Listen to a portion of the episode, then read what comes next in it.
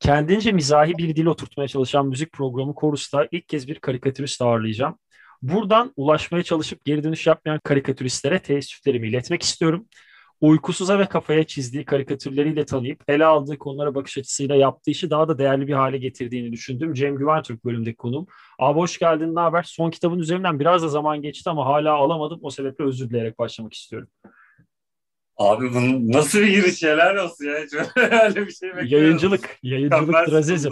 Yayıncılık işte trazizm. hemen ardından da bir tane şeye geldi böyle. Mahcubiyet cümlesi falan geldi. Kardeşim biz sana hediye edelim kitabı. Ne demek? Bizim ayıbımız olmuş o.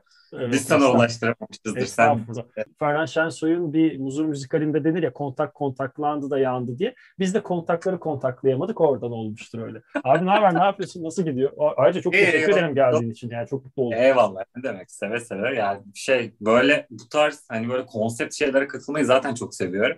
Çünkü genelde şey oluyor böyle işte röportaj falan filan denilince böyle işte kitaplar işte sergiler işte nereden buluyorsun culuk işte mizah dergiciliğin genel yapısı falan filan olay böyle aslında baya böyle saatlerce konuşul, konuşulması gereken bir şey oluyor. O yüzden ben de böyle ulan keşke şunu da söyleseydim bak şunu söylemeyi unuttum falan filan diye böyle e, hayıflanıyorum evde. O yüzden böyle konsept butik bir şeye katılıp en azından onunla ilgili söyleyebileceğim her şeyi söyleme fırsatına erişmiş olmak beni daha mutlu ediyor. O yüzden şu an burada olmaktan ben senden daha memnunumdur yani. Çok emin olmayalım bu konular hakkında. Yok şakasını geçiyorum bir yandan. Ee, ya Mesela ben programı başlatırken yani dinleyicilerimiz bu şeyi 50 kere falan dinledi ama hani sen sen olduğu için sana da söyleyeyim abi. Hani ben de podcast uzun süredir dinleyen biriyim ve yani ya da YouTube'da ama böyle daha röportaj röportaj içerikleri yani sen buradasın diye söyleyeceğim. Mesela senin bile YouTube'dan veya podcastlerini dinlerken ben röportajlarına bakmıyorum ya da yaz dergi makalelerinde falan röportaj tipi içeriklere bakmaktansa daha spesifik noktalardan ele almak bence bir insanı tanımak ya tanımak demiyorum ama en azından onlar fikir üret, fikir edinme bakımından daha e, organik oluyor. Aksi halde çünkü e, sen de hissediyorsun çok TRT bir uslup yani e tamam e, Sayın Güven Türk bu e, sanki sen aynı bende nasıl bir e, hangi karikatüristlerin karikatürlerinizi nasıl bir formatta ve nasıl bir seçkiyle ele aldınız? Sana ne? Aldım yaptım sana ne bir durum diye tahmin ediyorum. hani senin adına konuşmak gibi olduysa affola lakin o yüzden onu yapmaktansa Cem Güven Türk neden Sagopa Kajmer'den e, bir pesimistin gözyaşlarını seçti. Buradan ele alalım derim. Ya ben bunu seçtim sonra senin işte gönderdiğin listeye baktım. Yani insanlar böyle yani çok e, cool, çok böyle e, Radiohead'ler, e, havada uçuşuyor. Ulan ben dedim acaba öyle biraz hani başka bir şey mi seçseydim falan ama benim için çok kıymetli olduğu için ben gene böyle işte değerlerime sahip çıkıyorum. Beni ben yapan şeylerden biridir ee, falan dediğim bir albüm olan bir evet. pesimistin gözyaşlarını seçtim. Kısaca BPG diyorlar. O yüzden böyle röportajın kalan kısmında BPG diye bahsedebiliriz. Sagopa Kajmer'i senin için hani beni ben yapan albümlerden biri dedim. Harika. Ben o zaman konuyu biraz daha e, detayına ve biraz daha e, hikayeyi derinleştirmeyi tercih edeceğim. Seni sen yapan albümlerden biri dedim. E bunun nedenleri nasıl? Ne, ne noktalardan ele alıyor? Ve bir de e, şunu soracağım. Her programda, her konuğa soruyorum. Bu albümün hayatına giriş noktası nasıldı? Nereden bu albüm denk geldi ve senin kulaklığında ya da e, bilgisayarında, televizyonda, radyoda sürekli dinler hale gelmenin nedeni oldu? Ee, abi şöyle, e, ben normalde yani Türkçe e, sözlü rap müzikte yani daha önce böyle instrumental şeyler duyuyorduk böyle evde beat yapan elektronik elektroniğe daha yakındı onlar. E, tam böyle rap beat'i gibi değil yani instrumentaldi ama rap beat'i gibi değildi. Daha çok elektronik e, ezgiler vardı içinde. O yüzden böyle e, ilk sözlü rap müzikle böyle Ceza'nın Medcezir albümüyle falan tanışmıştım. Yıl galiba yanlış hatırlamıyorsam 98 ya da 99'du. Ee, yani buradan boomer olduğum anlaşılabilir. Yo, Böyle bence, bence erken, falan. bence genç yaşta tanıştığın anlaşılır. Yani öyle diyelim biz şimdilik. Ee, yaşımız çıkmasın orada. Aynen. Sadece bir, Google sadece, ben... sadece Google araması mesafesindeyiz ama yine sen bilirsin. evet evet. evet. Bo boş ver. Aramızda, aramızda böyle Tamam tamam lütfen devam et. Ee, Medcezir dinlediğimde ben yani e, o ara zaten bu güzel sanatlara falan ilgim vardı, hazırlanıyordum falan ve çevremde hep böyle çizen insanlar vardı ve sürekli çizerken bir şeyler dinliyorlardı. Ben o kadar müzik sevdalısı değilim. Bir de yaşım küçük sayılıyordu onlara göre. Ben böyle kursun en genç böyle en işte gelecek vadeden tipiydim. Böyle Wonderkid gibi çalışıyordum onların aralarında. Ee, onlar böyle bana dinletmişti bir kere işte Cezan No albümünü. Hatta bir şarkıyı dinledim, bir şarkıyı dinlemiştim. Hoşuma gitmişti yani poetik bulmuştum baya böyle. Birileri bir şeyler anlatıyor. Rap müziği biliyordum böyle Eminem'i falan biliyordum yani. Böyle Blue Jean dergilerinden falan okuyordum. Rap müzik diye bir şeyin e, farkındaydım. Ama ilk defa böyle Türkçesini duymak e, bana ilginç yani. Karteli falan da duymuştum daha önceden ama hiç böyle hani e, oturup dinlediğim şeyler değil. İlk defa böyle aa bu neymiş falan diye merak edip gidip ben de kaseti almıştım. Medcezir kasetini almıştım. Ya, kaset diyorum gene yaşım çıkıyor. Neyse. E, Bırak kaseti aldım. Walkman'de bayağı bir dinledim ama hoşuma gitti. Yani e, hem böyle bir didaktik tarafı var. E, hem böyle işte bir romantik tarafı var. Yani e, şeyi de seviyordum. Kelime, kelimelerle e, bir şey ifade edebilme gücünü de seviyordum. Ben çünkü bu, bu zaman o zamana kadar hep böyle bir şey çizerek anlatma yolundaydım. Hiç böyle şeyle e, söyleyerek e, bir yazıya dökerek falan e, kendimi ifade etme yolunu hiç seçmemiştim. Bana böyle sihirli gelmişti biraz o. Yani e, bir şey yazıp bir şey söyleyip e, kendimi ifade edebiliyor olmak çok sihirli gelmişti. Sonra ben bunları biraz kurcalayayım dedim. Bir de bende öyle bir trip vardır yani. Bir şeyi böyle sevdiysem artık böyle dibine kadar her şeyini böyle merak ederim, araştırırım falan filan. Öyle bir hani meraklı böyle kurcalayan bir tarafım da vardır. Sonra işte e, etrafta neler oluyor falan diye bakıyordum. İşte o zaman çıkan başka albümlere falan baktım. İşte e, DJ Mahmut falan vardı. İşte Fuat inanılmaz bir, vardı. İnanılmaz bir isim. İnanılmaz evet ama isim. bu arada Almanya'da yaptıkları işler falan çok güzeldi. Ee, şey işte Fuat'ı e, keşfettim o sırada. Sonra Silahsız Kuvvet falan diye böyle e, bir albüm vardı ki zaten o da yine Sagopa Kajmer yani Yunus Özyavuz'un e, aslında kendi böyle oluşumu gibi bir şeymiş. Hatta Silahsız Kuvvet Feat Sagopa Kajmer diye şarkılar. İlk defa Sagopa Kajmer ismini o orada duymuştum. Hı. Yani kendi kendiyle aslında bir nevi feat atıyor sesini değiştirerek. Çünkü zaten çok küçük bir zümre. E, yani böyle dallandırılıp budaklandırılabilecek bir şey de yok ortada. Çok fazla üretim de yok şeyle e, Türkçe rap ile ilgili. Bir galiba Almanya menşeili böyle suikast.d diye böyle e, bir internet sitesi vardı. İnternet kafelere gidip oralardan falan bakıyorduk. Yani bunlar neymiş, ne kimler var, kimler bu müzikle ilgili bir şeyler üretiyor falan diye. E, daha sonra e, Medcezir'den sonra ben bayağı böyle silah kuvvet şeyleri falan da kasetleri falan da almaya başladım. E, daha sonra anladım zaten hani Sagopa Kajmer işte orada e, aslında kendi kendiyle işte e, bir feat atan aslında sesini işte değiştirip aslında o zamanki tavrı ve e, şeyi anlatım biçimi veya işte vokali falan çok farklıydı zaten. Yani daha agresifti, e, daha e, küfür iç, içeren, daha böyle e, sansürsüz bir şeydi. Yani e, müzik tarzı vardı diyeyim. E, daha sonra şeyi gördüm. E, DNR'da liseye gidiyordum sanırım. Lise ya hazırlıktaydım ya da birdeydim. Tam hatırlamıyorum onu. Galiba hazırlıktaydım çünkü şeyden hatırlıyorum. E, bir arkadaşımla beraber biz çünkü e, dinlemek istemiştik. O da onun da böyle bir ilgisi vardı. Aa işte İlan benim gibi hani bunlardan hoşlanan birileri var en azından konuşacak biri oldu falan filan diye ben e, hazırlıktaydım. İlk defa böyle hani e, bu müzikle tanıştıktan sonra ilk defa böyle farklı bir ortama girmiştim. Lise ortamına girmiştim yani. Ee, orada böyle bunlarla ilgilenen birini bulmak çok hoşuma gitmişti. Daha sonra işte biz böyle konuşuyorduk ediyorduk falan filan. O bahsetmişti bana ya şöyle bir şey çıkmış. Aslında almak lazım falan filan diye. Ama yani BPG albümü yani Bir Pesimistin Gözyaşları albümü böyle iki disk işte normalde böyle yani Türkçe rap albümleri falan yani bir albümü çıkartmak falan zaten çok zor.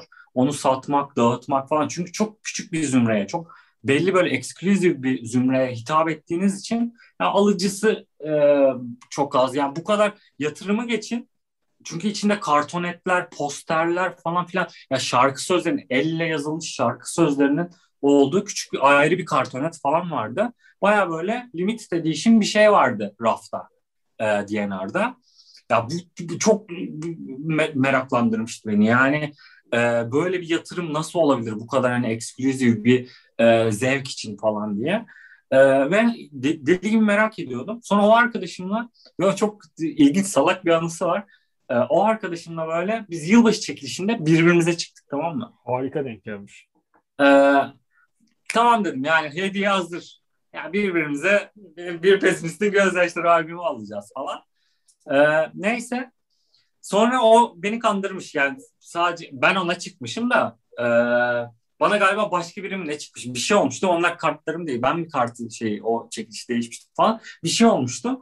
E, yani çocuk bana bir hediye alacak. Ama kesin eminim yani. Benim artık neden hoşlandığımı biliyor. İşte e, ne beni mutlu eder falan filan gayet iyi biliyor falan. Kesin böyle eminim. Bir gün de böyle kravatlarla şeydeki şu an var mı bilmiyorum üniforma falan giyiyorlar mı lise öğrencileri? Ya şöyle söyleyeyim ben lise 1'deyken kalktı kıyafet işi ya. Kalktı mı? Tamam, 2011-12 falan. 2011-12'de kalktı üniforma işi. Tamam bu benim bahsettiğim sanırım 2006 falan. E tamam yaş farkımıza çıktı. yine, yine, yine, yine yaşım Neyse 2006 ya da 7. Ee, böyle kravatlarla biz böyle birbirimize vuruyoruz tamam mı? İşte şey ayı erkek şakaları yani. Lisedeki Aynen. ayı erkek şakası. Aynen öyle. Tamam böyle biz birbirimize kravatlarla vururken bu kravatı bir salladı tamam mı? Benim böyle gözüme geldi tamam mı? Bayağı gözüm şişti falan. Ondan sonra benim hediye iyice garanti olmuş oldu. Ya çok üzüldü çocuk. Abi iyi misin bilmem ne şakalaşıyoruz şimdi. Çocuğun da yapacak şey. Ya işte iyiyim falan diyor. Tamam abi bak sana zaten öyle bir hediye alacağım ki zaten bunları bunları unutacaksın falan filan diye geliyor çocuklara. Abi yalnız Neyse. bir şey söyleyeceğim. Araya giriyorum ufak şakayla karışık. Öyle bir söylemiş ki benim aklım albümden başka yere bile gider. Yani öyle bir hediye alacağım ki unutamayacaksın. Aklını bitireceksin falan. İnanılmaz bir de o ergen er, oğlan çocuğu şakalarıyla çok farklı yerlere Ben o kadar kötüye yormamıştım kardeşim öyle söyleyeyim. Benden söylemesi. Neyse ben, çok, çok ben şeyden, şeyden çok eminim yani. Albüm bana gelecek falan. Neyse işte yılbaşı günü böyle hediyeleri veriyoruz biz birbirimize falan. Ulan bir açtım biblo. Çocuktan bize bir o kadar şey e, albüme yükseldik. Ya bir de e, lise öğrencisi için öyle bir albüm satın almak çok zor. Yani e, hem pahalı hem böyle yani açıklayamazsın şimdi eve gideceksin. Ya rap müzik dediğin şey Türkiye'de bilinen bir şey değil zaten. Rap Doğru. müziği işte kim dinler böyle işte e, keşler dinler ne bileyim işte böyle kaybedenler dinler. Öyle algı, öyle bir algı vardı. Hatta ben şeyi hatırlıyorum. Böyle annemler beni konsere falan salmıyorlar. Geliyordu böyle işte ya Dungeon'da Bornova'da ceza konseri var. Aa gidemezsin oranın ortamını bilemeyiz falan filan. Öyle bir algı vardı yani. Böyle şey korkuluyordu yani. Rap müzik çok korkunç bir şeydi. Ee, neyse Biblo'dan sonra ulan dedim lanet olsun gideceğim ben albüm kendi kendi kendime alırım. Yine ne varsa kendimde var. Ve anneannemden anneannemden borç harç bir şeyler alıp böyle ya bir şey alacağım ne alacaksın falan. Bu kadar para ya işte çok sevdiğim bir şey var albüm alacağım falan. Bir de ben öyle hani eve sürekli böyle kaset CD falan gelen bir böyle müzik sevdalısı bir çocuk olmadığım için böyle şaşırıyorlar yani böyle bu kadar neyin ne lan bu aç mı o zaman biz de dinleyelim falan. Ee, neyse gittim aldım ben albümü. Ya bir şeyin gerçekten ya böyle net fiyat performans olarak öyle bu kadar tatmin olduğumu hatırlamıyorum. Yani e, hem gerçekten içeriği o kartonetler işte posterler. El yazısıyla bütün sözlerin yazıldığı söyleniyor. Evet evet evet el yazısıyla ve şöyle bir özelliği var. Ee, şeyin şarkının içinde bilmiyorum 30'dan fazla belki e, şarkı şeyin 39 şarkı var. Evet 30 30'dan fazla şarkı vardı e, featlerin için yani belki 10, 10 tane falan da feat var yani konuk sanatçı var. Hı hı. Onlar da kendi el yazılarıyla yazmışlar o kendi söz kısımlarını falan. Çok hoşuma gitti. Yani çok konsept bulmuştum ben onu. Bir de ben böyle limited edition şeyleri çok seviyorum. Yani e, böyle bir plan ne bileyim işte bir e, DVD'nin bir collector's edition olsun. Bir yerde çünkü DVD'ye falan da çok merak sarmıştım. DVD'nin DVD olduğu zamanlar falan. Hı hı. O Blu-ray'leri falan filan çok seviyordum.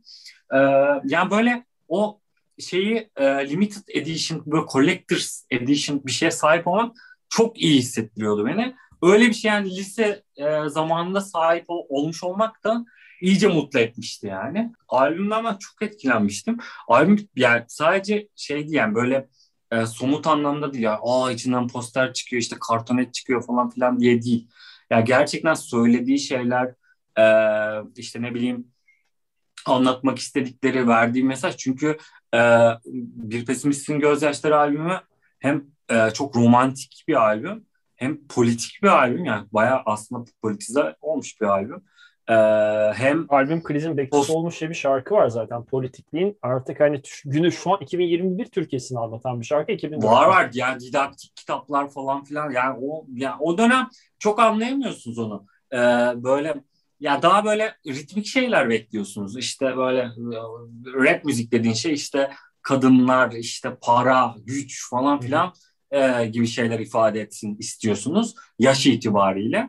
E, ama mesela benim galiba aradığım şey olmuş yani e, aradığım şey oymuş. Yani e, beklediğim şey daha böyle yani e, birinin bir olayı analiz etmesi, kendiyle alakalı bazı doneler vermesi aslında şu, bu şu an benim yaptığım işe de e, benziyor gibi e, düş, diye düşünebiliriz. Yani e, sonuçta e, kendi fikrini böyle rafine bir hale getirip e, benim yaptığım gibi tek karede onu yaptığı gibi tek şarkıda belki hı hı. E, bir albümde tek albümde yani o e, düşünceyi işlemek onu sunmak ya bu şekil bu format ya bu metot bana güzel gelmişti. Ya ben hiç ondan sonra böyle bir rap müzik yapayım işte bir e, kendimi müzikle ifade edeyim gibi bir e, şeyim olmadı e, hiçbir zaman. Hani böyle öyle bir dürtüm olmadı diyeyim. Çünkü ben biraz şey taraftarıyım.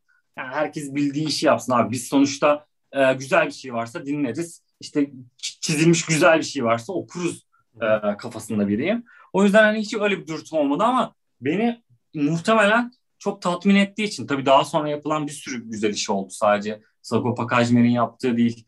İşte Ceza'nın da ne bileyim Fuat'ın da çok fazla böyle e, güzel ortaya koyduğu şeyler oldu. Yine böyle e, daha amatör olarak çıkıp benim üniversitede de takip ettim. Daha sonra tanıştığım e, bir araya geldiğimiz oturduğumuz konuştuğumuz çok fazla böyle e, bu işin icrasını yapan insan oldu. Onlarla da tanıştım. Hepsi böyle kafası açık e, iyi insanlar. Böyle bir dünya görüşleri, geniş vizyonları, böyle bir spektrumları olan insanlardı.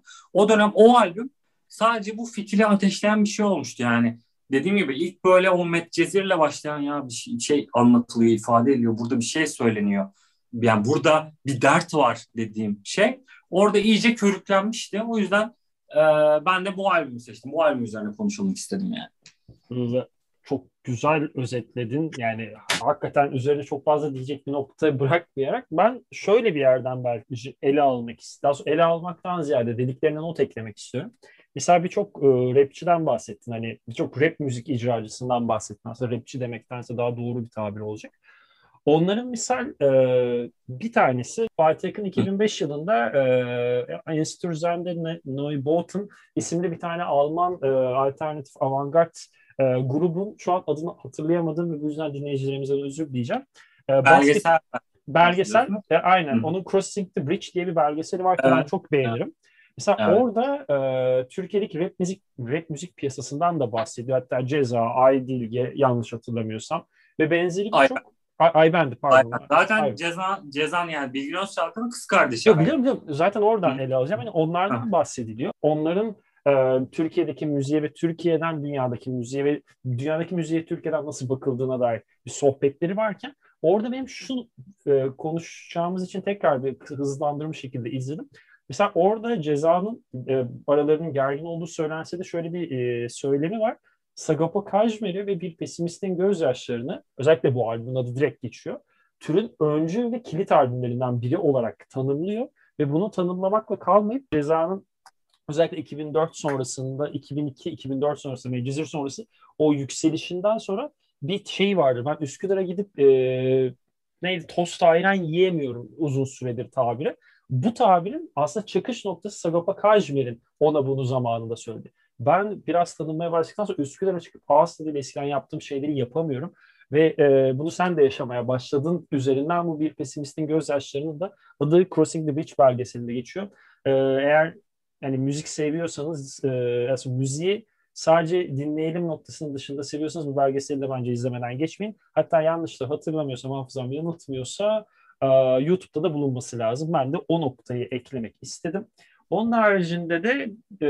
bu şeyle battle muhabbetiyle ilgili küçük araya bir şey söyleyebilir tabii miyim? Ki, ya ki. bu hep böyle Sagopa ceza arasında işte e, küslük işte bir kavga, dövüş bilmem ne falan filan diye anılıyor ama aslında e, birbirlerinin e, işlerine o kadar fazla katkıları var ki. Ve saygı yani, duyuyorlar.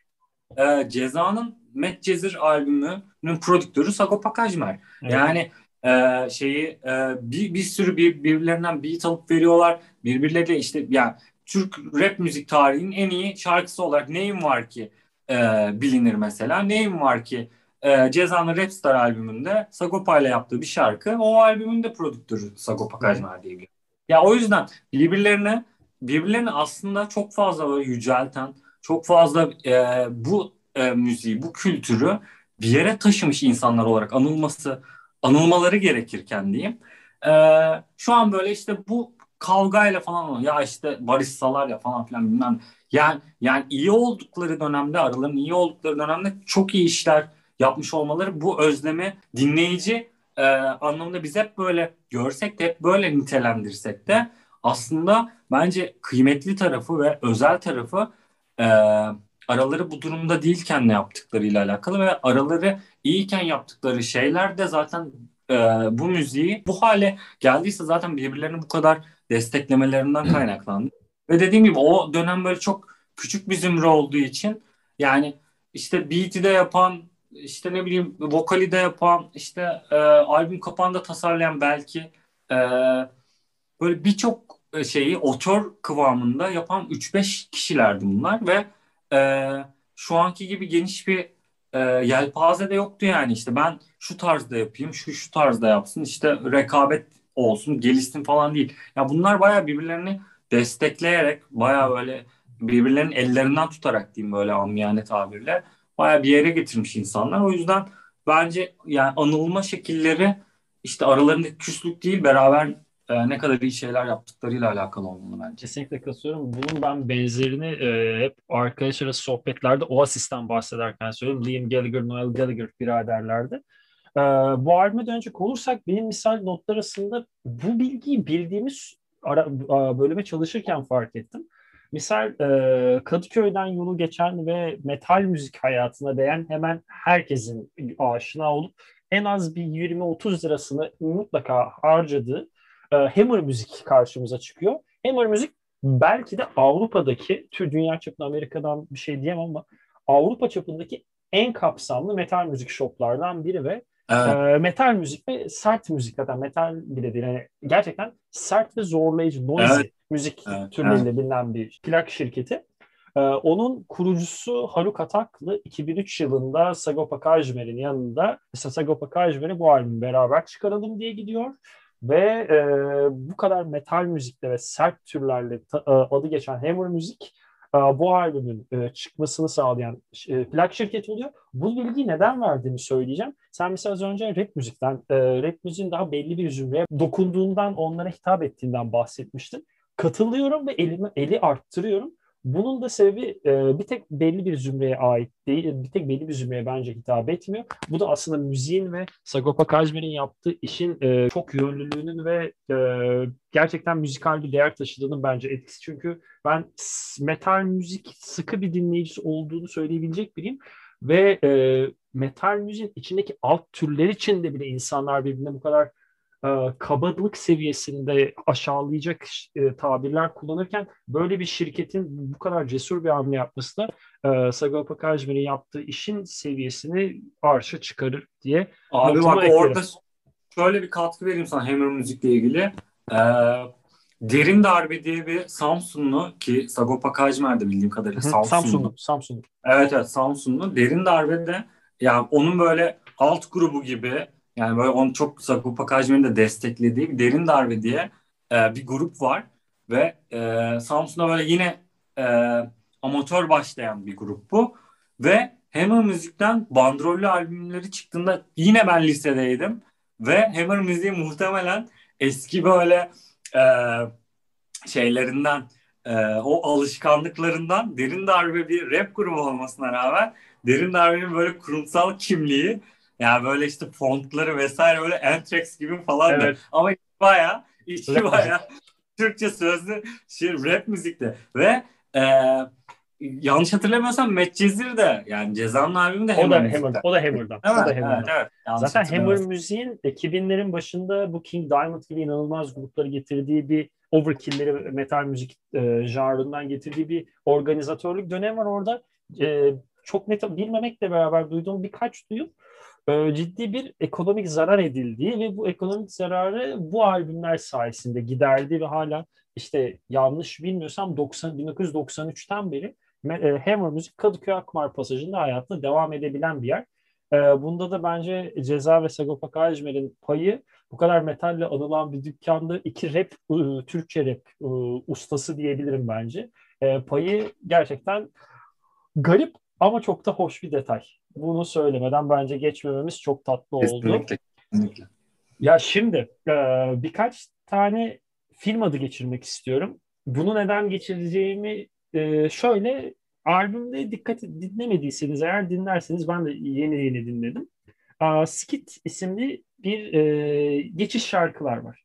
Nasıl şarkı değil. Bu şarkı bu skitlerin hepsi e, 1990'larda ve 80'lerde TRT'de Türkçe dublaj Jektar Kopanlar, Şenay Güllerler e, böyle isimlerin seslerini duyabileceğiniz film dublajlarının ama şöyle bir noktası var.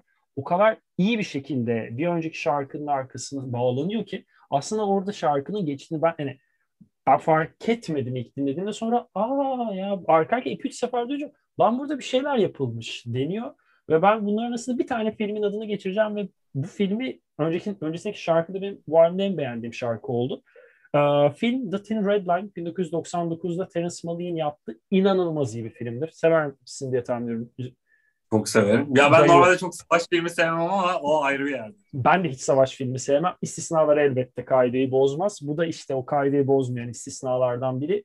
Ki bu arada filmin içindeki en ama en savaşla bağlantısız ama en maskülen e, alıntılardan biridir mutlaka dinleyin.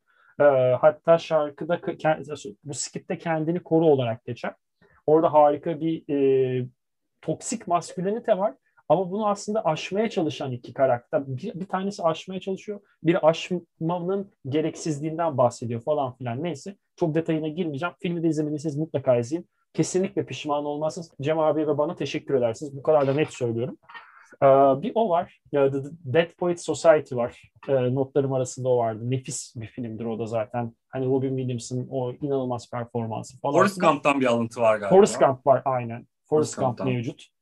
Nova'dan var bildiğim kadarıyla. Nova evet, diye bir film. Var. İspanyol galiba. Ben o filmi izlemediğim için e, adını geçirmedim. O da benim... E, çok ilginç çok... bir afişi vardır onun.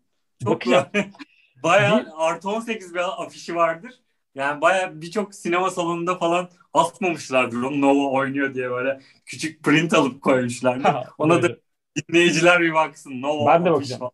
Hem afişe bakacağım hem filme bakacağım. Ben filmi izlememiştim. Güzel güzel film. Aa, işte şey, ayaktayken daha az düşüyorum falan der orada. Hmm, Çok merak... böyle detay detay bir yeri almış oradan da.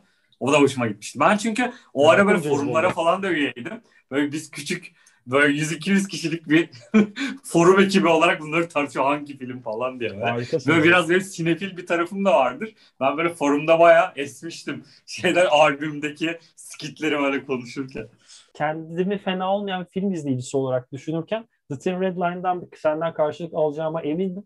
Onu aldığıma da çok sevindim. Onu da şarkıya bağlayacağım. Karikatür komedya hem senin bir karikatürle bağlantın, ya karikatürist olman hem komedi mizah. Yani e, o komedinin içi aslında tam olarak o Yunan Yunanist eski Yunan'daki o iki taraflı anlatım. Hani hem e, hem dram hem güldürü tarafını çok isabetli bir şekilde kendi üslubunda çok güzel armağanlamışsın. Hani 8-9 yıldır karikatür okuyan biri olarak hatta senin e, belki çoğu dinleyicimiz bilmiyor aslında farkında değildi. Eski e, gelen kutudaki karikatürlerini de görmüş biri olarak özellikle sonraki yıllardaki değişim ayrıca hani hem üslup hem çizim olarak çok ilgimi çekiyor. Ama karikatür komedyada anlatımı çok güçlü bir şarkı. Ben o yüzden adını geçirmek geçirmeden geçmek istemedim. Buradan şunu soracağım. Sen bu albümden bir tane şarkı olsa ve hani hiç dinlemedim. Mesela ben Sagopa Kajmer dinlememiş biriydim. Burada sen de konuşacağımız için ilk kez dinledim. Ve bu çok önüme, çok dikkat dikkatimi çekti. Sen bir tane şarkı olarak hangisini seçersin? Ya da seçer misin? Ya öyle şeylerde ben de bunu sevmiyorum. Abi hadi bir film öner. Hadi bir şarkı ama, gönder. Ama, ama, aman aman albümü de konuştuk artık. Yani bir ya tane de şöyle tabii ki yani burada sor. Ben genelde zaten bu sorular sorulduğunda hani böyle bir isyan ediyorum baştan ama sonra saymaya başlıyorum. ee, ama genelde ben şöyle yapıyorum mesela film sevdiğim filmleri falan sorduklarında filmler direkt ismindense böyle sevdiğim yönetmenleri falan söylüyorum. Yani onların filmi mesela işte sevdiğim bir film işte nedir falan filan. Mesela Haneke filmi, Haneke filmlerini seviyorum diyorum. Mesela işte ne bileyim e, Teras Balik'i seviyorum mesela. Veya işte Wes, Wes Anderson'ı falan seviyorum. Ya bun, bunları izlenmeli. Hani direkt şu film deyince adam hani eve gidip işte e, indirmeden izle cehennemi bilmem ne 720 falan yazıp gidip onu izleyecek. Lan bu da önerdi Allah kahretsin. O izlemesin. Falan. ya, ya hayır belki film gerçekten ona hitap etmiyor olabilir ama bu yönetmenler yani otör yönetmenler falan oldukları için muhakkak seni yakalayacak bir işleri vardır. Yani ama ben direkt bir e, filmi işaret edip Aa, bak bu film çok iyidir falan dediğin zaman çok büyük bir risk almış gibi hissediyorum.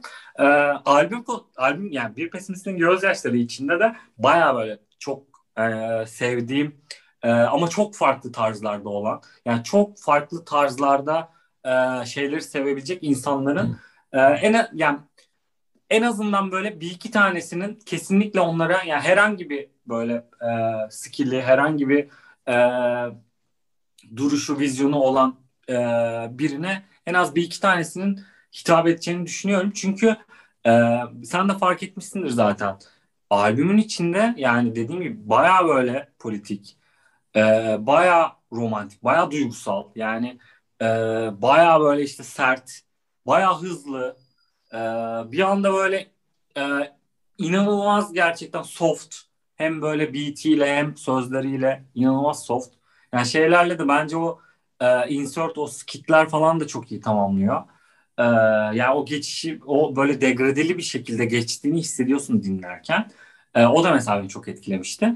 İsim isim şarkı söylersem mesela e, ya karikatür komediyi sen söyledin. Ben de sevdiğim e, şarkılar. Maskeli Bolu'yu seviyorum. Ulan Ekim'in de adını geçirmeden geçmeyeceğim. Ekim'in de en sevdiği şarkı. Beni bu bölümü kendisi hazırladı. O da selam var.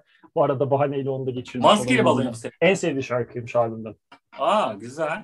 Ee, sonra 24'ü 24'ü çok çok Tanrı çekti tüm resimleri. O da mesela yani isim bakımından ilginç. Ya onun da sonra bakmıştım bir röportajda duymuştum. Ya bu işte şeyden yola çıkarak böyle bir isim koymuş. İşte e, ölürken gözümüzün önünden bir film şeridi gibi hayatımız geçer ya. O resimlerin işte Tanrı'nın çektiği falan filan gibi böyle metaforik e, bir çıkış noktasının falan da olduğunu falan söylemişti. O e, ele alış çok Haneke tipi bir ele alış aslında. Özellikle yani evet, Ko- zaten... Kadanlıoğlu dönemindeki 2000 yılında. Tam o dönemdeki bu White Ribbon'lar falan çok Haneke tarzı bir ele alış. Çok evet, evet zaten de yani albüm kapan yani biz albüm komple değerlendiriyoruz. İşte ben hani evet ya şeyde de kapaktan da yola çıkarak yani böyle bir e, yorumun olamıyor şeyle alakalı. Ne dinleyeceğinle alakalı bir yorumun olamıyor. Yani böyle bir kendi böyle işte başını ellerinin arasına almış bir adam figürü var orada. Etrafta bir tane küçük bir çocuk var böyle işte tulumlu falan filan. Böyle şey bayağı yakından baktığında görebildiğin şeyler falan var. Yani dışarıdan bakıldığında zaten ya bu bir işte rap müzik albümüdür diyemiyor veya bir işte e, alternatif rock falan filan da diyebilirsin. Çünkü isim de çok aşina olmadığım bir isim. Ya şeyde albümün ismi de e, ilginç böyle e, soru işaretli bir isim aslında. Yani böyle e, şey olarak komple bir albüm olarak ya bayağı kapalı kutu bir albüm aslında. Yani böyle e, şeye bayağı böyle DNR'lara falan gidip işte e, ya dur hiç bilmediğim şeyleri toparlayayım evde gidip dinleyeyim falan diyen insanlar vardı. Yani ben o kadar böyle zengin olamadığım için o dönemde şu anda yapmıyorum işte Spotify'lar falan filan çıktığı için. Ama eskiden vardı bunlar böyle kitapları falan toplayıp hiç böyle kitap hakkında o işte albüm hakkında hiçbir bilgisi olmayıp sadece toparlayıp giden ve bununla alakalı böyle analizler yapan bir yere gidip böyle yazmasa kendi bloguna belki yazan veya hiç böyle bir şey çıkmasa yani gidip bir yere yazmasa da kendi kendine oturup dinleyen farklı şeylerden hoşlanan ve farklı şeyleri dinlemek isteyen insanlar vardı ve ben e, bilmiyorum onlar adına da konuşmuş olmayayım ama böyle baya sürpriz yumurta bir albüm olduğunu düşünüyorum onlar için de. Çünkü dediğim gibi hem albüm kapağından hem içeriğinden tam böyle zaten o dönem e, rap müzik zaten çok bilinen bir şey değil. Ki bilinen haliyle de aslında o algıyı kıran da bir tarafı var. Çünkü dediğim gibi rap müzik bizim böyle Amerika'dan işte e, Avrupa'dan falan gördüğümüz kadarıyla hep böyle gösteriş müziğiydi. İşte bir e, çok kaybeden doğru. müziğiydi. Kaybedenlerin sonra ne kadar işte aslında kaybetmedikleriyle alakalı şeyleri gösterdikleri bir müzikti. E, Türkiye'den böyle bir şeyin üretilmiş olması ilk defa böyle sadece e, kitabın kapağına bakıp alıp evde okumak e, sadece kapağına bakıp e, bir şey bir fikir sahibi olmak şeyinde bile yani o harekette bile baya böyle sürpriz efekt bir e, albüm olduğunu düşünüyorum ben bir pesimistin gözyaşlarının. Yani e, Kişlovski'nin de burada adı geçti. Onu da söyleyeyim. E, dinleyicimiz, dinleyicilerimiz e, neden hani buraya getirdiniz derse ben de onun eklemesini yapayım.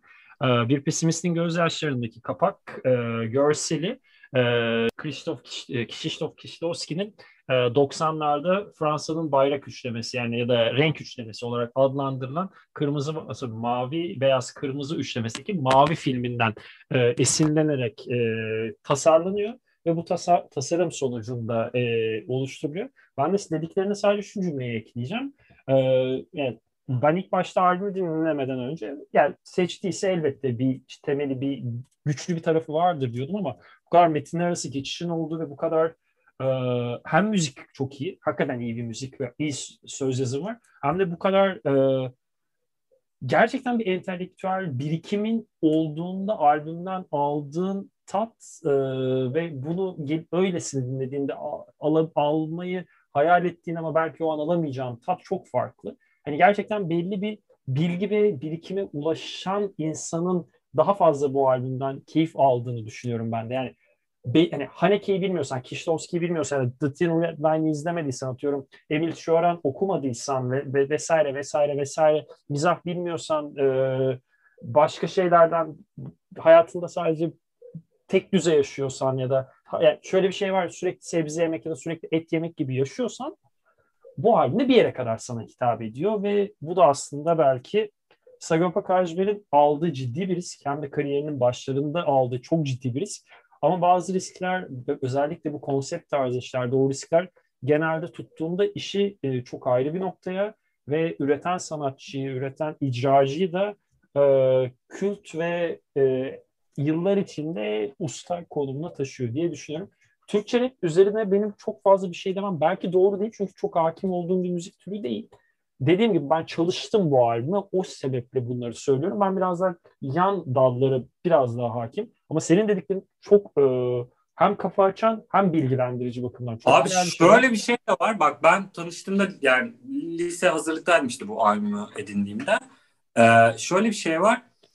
Ee, ben mesela hani lirikal anlamda böyle bir sürü terimi, e, bir sürü böyle oradaki kavramı falan e, böyle hatta yeni yeni böyle keşfettiğim şeyler bile oluyor yani bu sözde bu geçmiş ama buradaki anlam aslında şu ha şuraya şuradan alıntı yapmış falan filan dediğim baya böyle kaç sene geçmiş yani üzerinden işte lise, üniversite, işte iş hayatı falan filan hala daha dinleyip böyle yeni yeni şeyler bulabildiğim e, bir albüm. Şöyle bir ekleme de yapacağım. E, biz bu forumlarda konuşurken muhtemelen yaş grubu olarak e, benzer böyle çevre range'lerdeydik yani. En böyle yaşlımız belki işte e, benim şu anki yaşımda bile değildir yani. Yaşımı söylemiyorum fark ettiysen.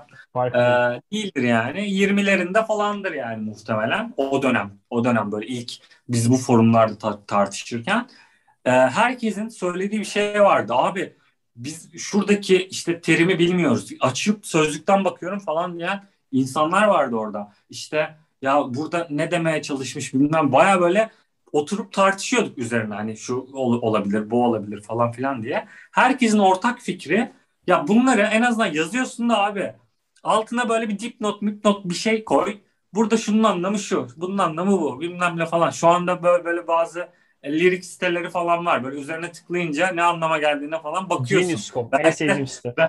Aynen belki de o oranın ilk çıkış noktası oradaki ilk isyanları onun çıkması için ilk isyan, isyanları belki de biz orada böyle o küçük forumumuzda e, yaratmış olabiliriz. Sonra bilmiyorum belki ya daha fazla çevresinden falan da böyle şeyler duydu veya bizim küçük o forumumuza, butik forumumuza denk geldi.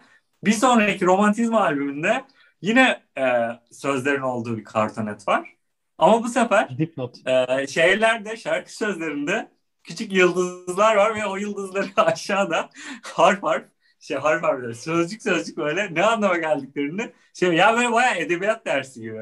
Yani böyle işte şu bir e, ne bileyim işte Darülfünun'dan falan filan bir şey okuduğunuz zaman ve edebiyat hocamla çözmeye çalışırız. Burada ne anlatmaya çalışıyormuş falan filan diye. Aslında bir nevi dediğim gibi böyle öğretici tarafı da vardı. Çok zihin açıcıydı. Ben bir de mizahçı olduğum için şunun e, sihri bana zaten çoktan ulaşmıştı. Biz o zamanlar Lemanyak, Lombakları falan okuduğumuzda e, ben şunu söylerim zaten. Mizah bir dili yarattığı için çok kıymetlidir. Yani biz işte liseden de önce yani Lombak okuduğumda ben Lemanyak Lombak okuduğumda ortaokuldaydım. Ee, oradaki mesela Lombak'ta okuduğumuz bir argo sözcüğün işte ne bileyim argo bir muhabbetin oradaki işte bir hikayenin e, kıymetini böyle okulda birbirimize sattığımızda falan anlıyorduk. Yani böyle birbirimize oradan öğrendiğimiz bir tabirle falan filan işte bir şey söylediğimizde o böyle gülündüğünde falan aa işte bak bir şey öğrendim, bir dil oluştu, birbirimize bir şey söylüyoruz falan filan. Bu bana çok kıymetli gelmişti. O zaman zaten böyle e, yeni yeni sözler öğrenmek, yeni yeni böyle tabirler, işte deyimler öğrenmek falan yani böyle hem ortamlarda satılabilecek bilgi o zaman çok kıymetliydi. Çünkü bu kadar bilgi kolay erişilebilir bir şey değildi. Şimdi aç Twitter'da bir sürü zaten e, kralı yapılıyor bunların. Ama o zaman öyle bir durum yoktu. Biz sadece dergilerden işte özellikle mizah dergilerinden e, öğrendiğimiz şeyleri falan konuşuyorduk aramızda da. O yüzden mesela bu yeni bir kapı açmıştı yani müzikle yeni bir dil oluşturma hali. Bu da mesela bana çok kıymetli ve sihirli gelmişti. E, çünkü daha önce ben bu kelimenin yani sözcüklerin bir araya geldiklerinin ne kadar etkili olduklarını yani bu sosyal çevrende de e, de işte arkadaşlarınla veya işte bir kızı etkilemeye çalışırken böyle çok küçük numaralarda ama çok etkili numaralarda. O yüzden o kapıyı yani böyle e, sözün işte tabirin e, bir şey işaret etmenin e, şeyi olarak bir metodu olarak e, kelimeleri kullanmak, bir hitabet gücünü kullanmak çok kıymetliydi. Bu kapıyı bende Lemanyaklar Lombaklara açmıştı. E, daha sonra bu sözlü rap müzik e, bayağı bunun gelişmesine, pekişmesine şey oldu, e, vesile oldu diyebilirim yani. Ya zaten albümü çalışırken de şeyi fark ettim. Sözleri de biraz incelediğimde senin üslubundaki hani çizimler hakkında benim bir şey deme ne yetkim ne bilgim var. Ona bir şey diyemem. O farklı bir nokta ama en azından yazım kısmı, hitabet o bahsettiğim ve benim de birebir hani noktasına virgülüne katıldığım nokta. Hitabette ciddi bir e, esinlenme demeyeceğim ama bir etkisi olduğu hissediliyor. Elbette yaşadıkların, izlediklerin, okudukların ve dinlediklerin kesin ya çok ayrı bir nokta. Ama e, o yayından önce de seninle ufak bir konuşmuştuk. E, hani bunu tekrar söyleyeceğim hani kabul edersin etmezsin bilmiyorum ama bir şey üstü bunu hissediyorum ben ilk oku ilk keşfettiğimden beri senin çizimlerini ve kitabını. Ee, bir kabullenilmiş karamsarlık, bir kabullenilmiş pesimizm.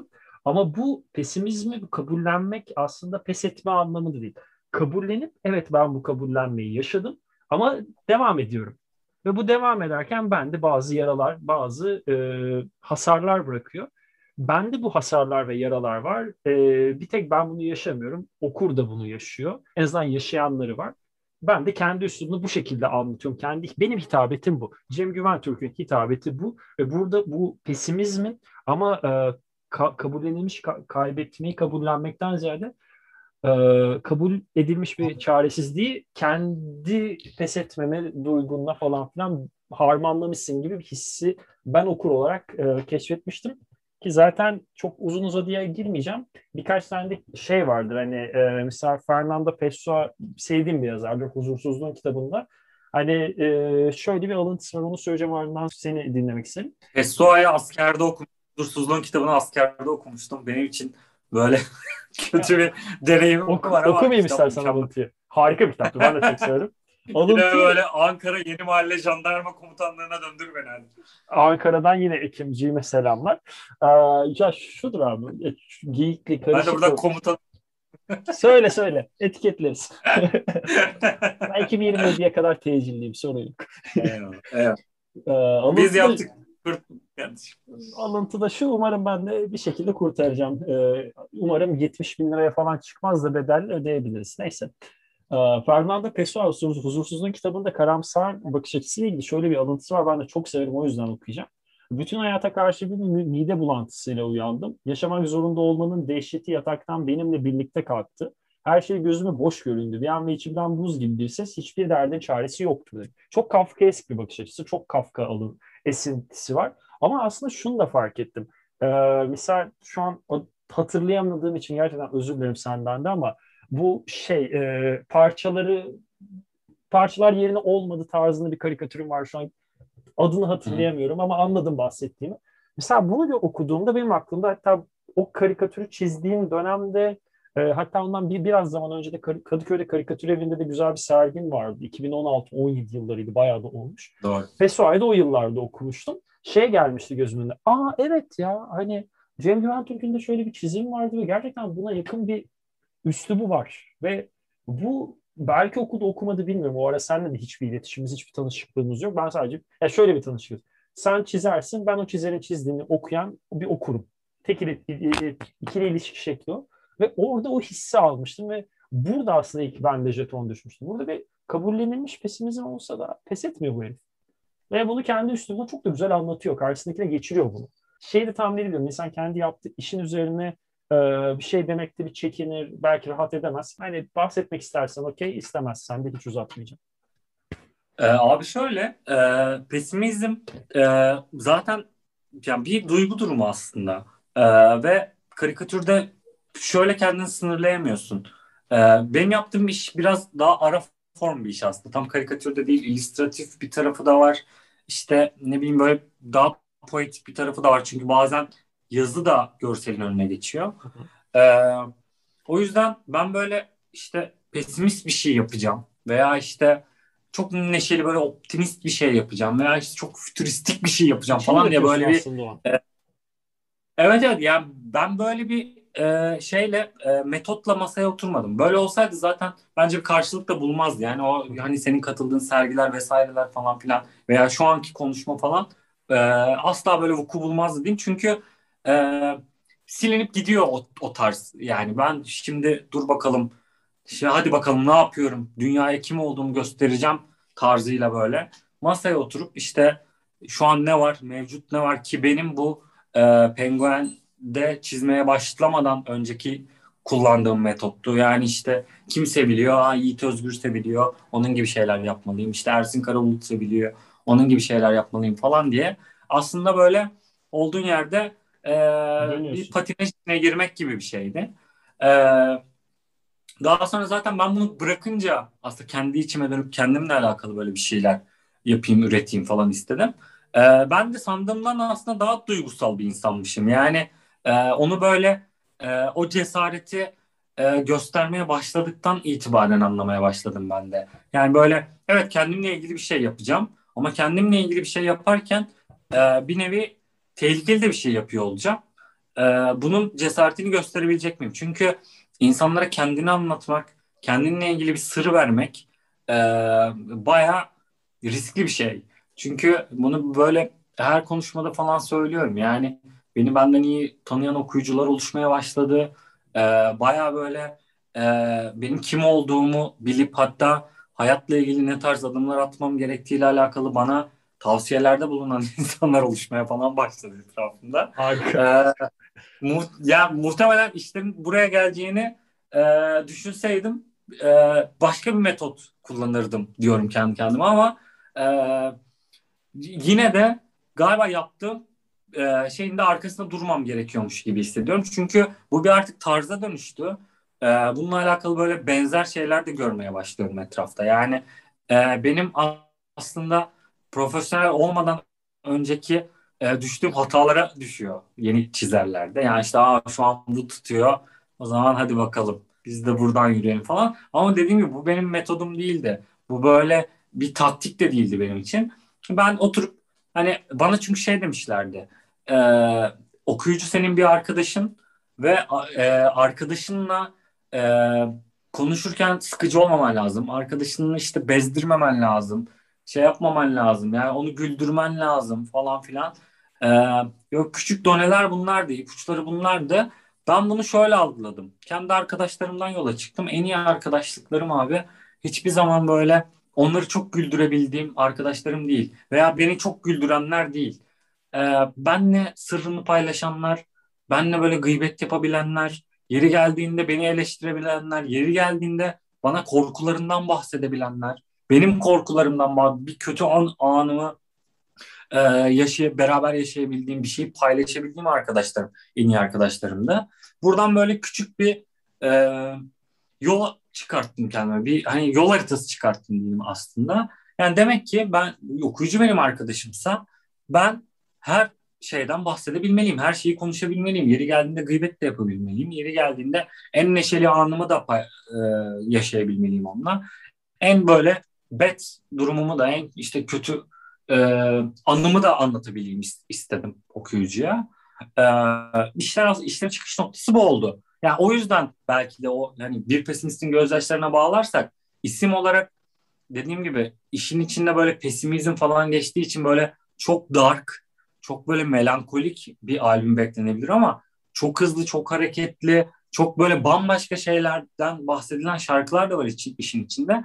Ben zaten bu sentez durum hoşuma gitmişti benim. Yani ben de yapmak istediğim şeyde anlatmak istediğim bir kitap yazacak da olabilirdim. O dönem çünkü mizah dergileriyle olan şeyim haşır neşirliğim bu denli değildi. Ee, herhangi bir şey yapacaksam, bir film çekeceksem, yani çünkü ne yapacağımı bilmiyordum. Sadece sanatla ilgili bir şey yapacağımı biliyordum.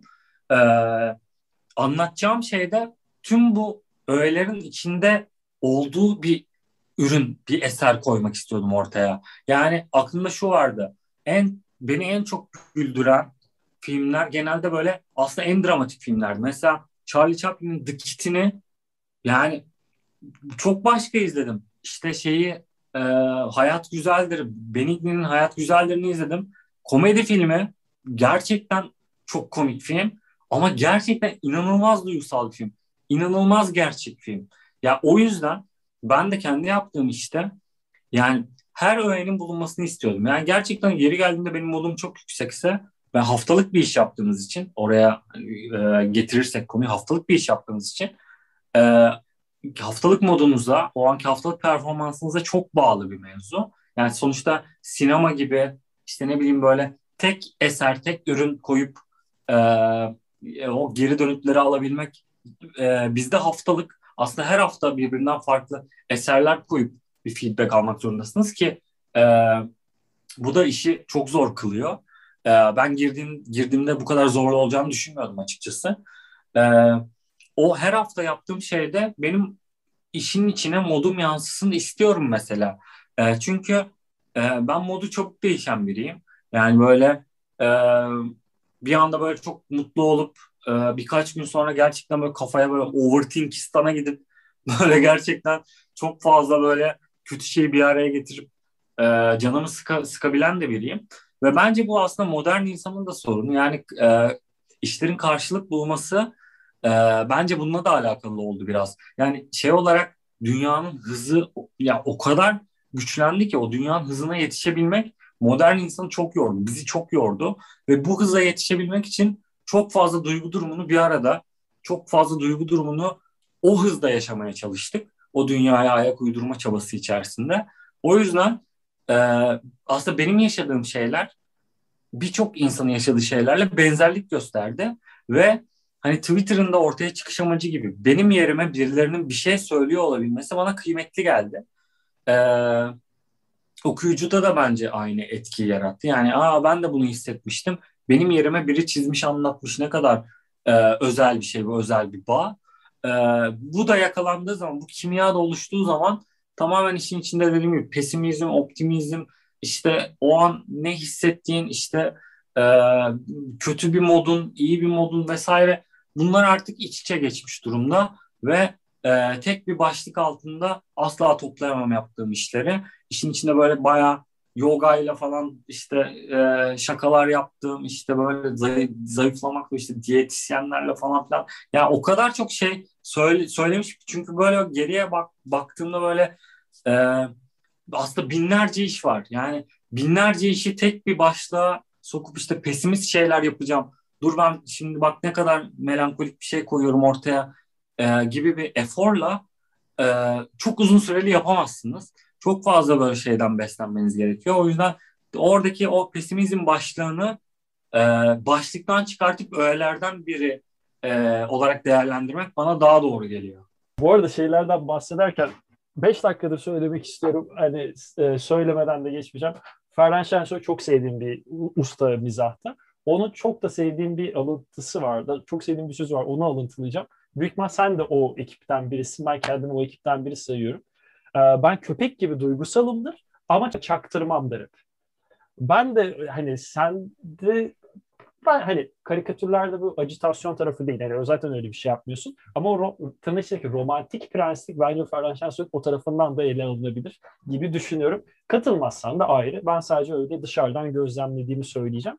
Bir de şu var, e, şu geldi aklıma. Mesela sana DM'den yürüdüğüm zamanlar, e, bu 3-4, 2-3 sene önce işte 2017-18, bu karikatür evi döneminde zaten senle abi harika iş olmuş, eline sağlık diye yazmam o zamanlardan. Evet. Şey konuşmasını geçtiğimi, geçirdiğimizi çok net hatırlıyorum. Ben o ara talihsiz bir kız arkadaş ilişkisi yaşamışım. İşler yolunda gitmiyor. İşte futbola girip giremeyeceğim belli değil. Ne yapacağım? Ben 20-22 yaşlarında insan hayatta ne okuyacağım, nereye gireceğim derdinde olur ya. Tam o dönemler senin de o aralar uykusu zaten o araki temel dayanaklarından biri hani morali bozmayacağım, motivasyonu kaybetmeyeceğim. Ve sürekli senin karikatürler de o aralar çok bana hani gel sanki benim hikayemi al yani benim hikayem demeyeceğim de benim o an yaşadığım hissi çok anlatan hikayeler olduğunu düşünüyordum. Ve o arada birkaç tane hani tabii ki etiketli böyle çalarak değil dergiden çekip paylaşmıştım ve senin şey dedin ya çok güzel bir hani benim de bu çizerken çok hissettiğim bir karikatürü seçmişsin. Ve genelde zaten benim çizerken çok e, hissederek ve çok severek, çok kendimi görerek, yani ne kendimi görerek demedin de kendimden parçaları his, e, bularak çizdiğim karikatürleri beğeniyorsun. Seninle kendi benim çizimler üzerinde e, karikatür beğenimiz, zevklerimiz benziyor gibi bir konuşmamız olmuştu. Hatta sen anlatırken de DM'den nasıl yürüdüğümü de kontrol ettim. Oradan da bakarak bunu söylemeden geçmek istemedim. Kimlere kimlere yürüyoruz? Kaynaklı yürüme. Biz ya şey vardır ya e, bu 32. günde çıkar göster diyen olursa bir diyem uzaklıktayım. Screenshotlar alır. Abi harika ya. Vallahi çok teşekkür ederim geldiğin için. Biz kaydı kapatalım. Burada bir saati bulduk. Ee, bir saat mi? Ama ben seni uyardım. Ben dedim benim, konuşurum. Benim için problem değil. Ben kaydı kapatıp devam ederim. Ben hiçbir sıkıntı yok. Edelim ya sabah. Ben okeyim. Zaten olimpiyatlarımız var, olimpiyatlar var. Dinleyiciler bunu tahminen Eylül, Ekim'de dinleyecek ama bu benim sorunum değil. Biz şimdi muhabbetimize devam Niye edelim. bu kadar geç yayınlıyorsun ya? Niye bu kadar geç yayınlıyorum? E, Sayın Güventürk bana e, konuk bulmamda yardımcı ol. Her hafta yayınlayayım. Her hafta yayınlayayım ki bölüm hızlansın. Ne dersin? Tamam benden benden sana İlker Altın. İlker, İlker Altın. Direkt, direkt Altıngöl, İlker Altıngöl, Cem Güven Türk. Yo, Cem Güven Türk geldi tekrar, zaten. Tekrar Cem Güven Türk. ya o zaman kendimi kendim şey yapayım mı böyle? İyice, hey ya işte abi ama ben iyice kafayı yemiş gibi kendim o da kendi zaten... kendime soru sorayım. Hayır ben bir pesimistin gözyaşlarını seçerken zaten iki disk oluşumdan yola çıkarak bunun iki programa yayılacağını düşünmüştüm. Bir, bir programda İlker'le yaparsınız işte. Ben e, şey e, konuk kon, konuk Olmaz konuk, öyle saçma şey. Olmaz öyle. Tamam. Olmaz tamam, öyle saçma şey. Olmaz öyle saçma şey. Yok yok. Ya, ya şöyle tarih konusunu konuşuruz belki öne çekmeli falan Onu bir, bir konuk listem şu an ulaştığımda ya şöyle bir şey var. Biz bunu kaydettiğimizde Temmuz sonu şu an herkesin tatil yaptığı dönem. Sen de biliyorsun dinleyicilere de paylaşmış olayım. Yaklaşık olarak 6 kişiden okey geldi. Hepsi tatil ve benzeri ya da İstanbul'da değilim ve benzeri bir şeyler bir şeyler için hep 2-3 ay sonra yapalım, 1 ay sonra yapalım diye diye.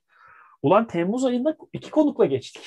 Sen gelmesen tek konuktu bütün ay. Yani iyi ki de geldin ayrıca. O yüzden evet. Senin soruna döneyim. Niye bu kadar geç yayınlıyorum? E, konuk gelmiyor. Ne yapayım?